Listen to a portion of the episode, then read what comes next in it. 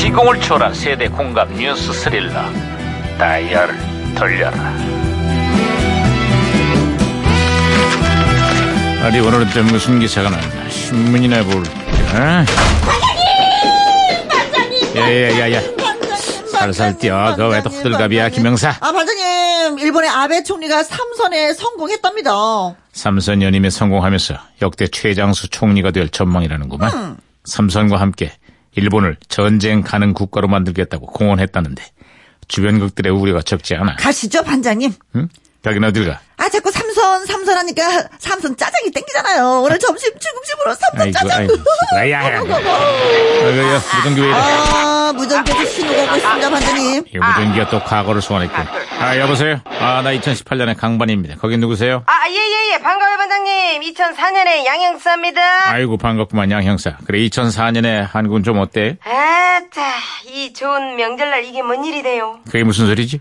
추석 명절에 한창인데요. 아하. 아파트 주민들끼리 주먹 다짐이 벌어지고 막 경찰까지 출동하는 소동이 벌어졌어요. 이유는 바로 층간소음. 아, 온 가족이 모이는 명절이다 보니까 이맘때면 층간소음 갈등이 부쩍 늘어나지.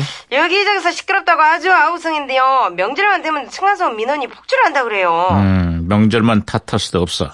그동안 층간소음으로 이웃 간에 쌓인 앙금이 얼마나 컸겠냐고. 심지어 2015년에는 명절 층간소음으로 이웃 간의 살인사건이 벌어지기도 했어. 매우 끔찍해라. 아니, 뭐 해결책 없을까요? 아, 해결책. 그러니까 가족 모임이 있을 때는 아래층에 미리 양해를 구하고 소음이 발생할 땐 직접 전화하는 것보다도 중재를 요청하는 것이 좋다고 합니다. 아이, 그 전에 먼저 조금씩 양보하고 이해하는 마음이 필요하다고. 이웃 간의 폭력이 웬 말이야. 올 추석에는 부디 서로를 배려하는 기분 좋은 명절이 되자고. 제발 말이야. 아하. 무정이 또 발생이네. 아, 교수다. 무전기 혼선되셨습니다, 반장님. 네, 안녕하세요. 요리 전문가 빅마마예요. 오늘은 추석을 앞두고 전 요리를 만들어 볼까 했는데요.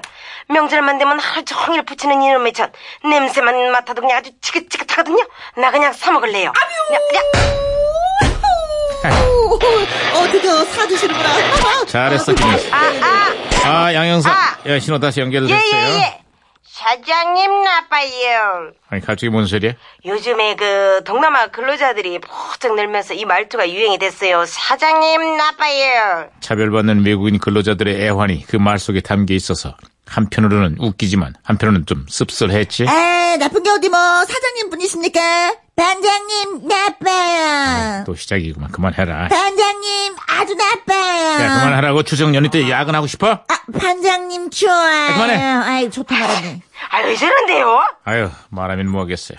그나저나 추석 명절을 앞두고 임금을 받지 못한 노동자들이 21만 명, 체불 임금이 무려 1조 원에 달한다는구만. 안 그래도 어려운 마당에 임금 체불이 웬 말이야. 추석을 앞두고 다른 건 몰라도 월급은 꼭 챙겨주자고. 사장님, 나빠요. 네.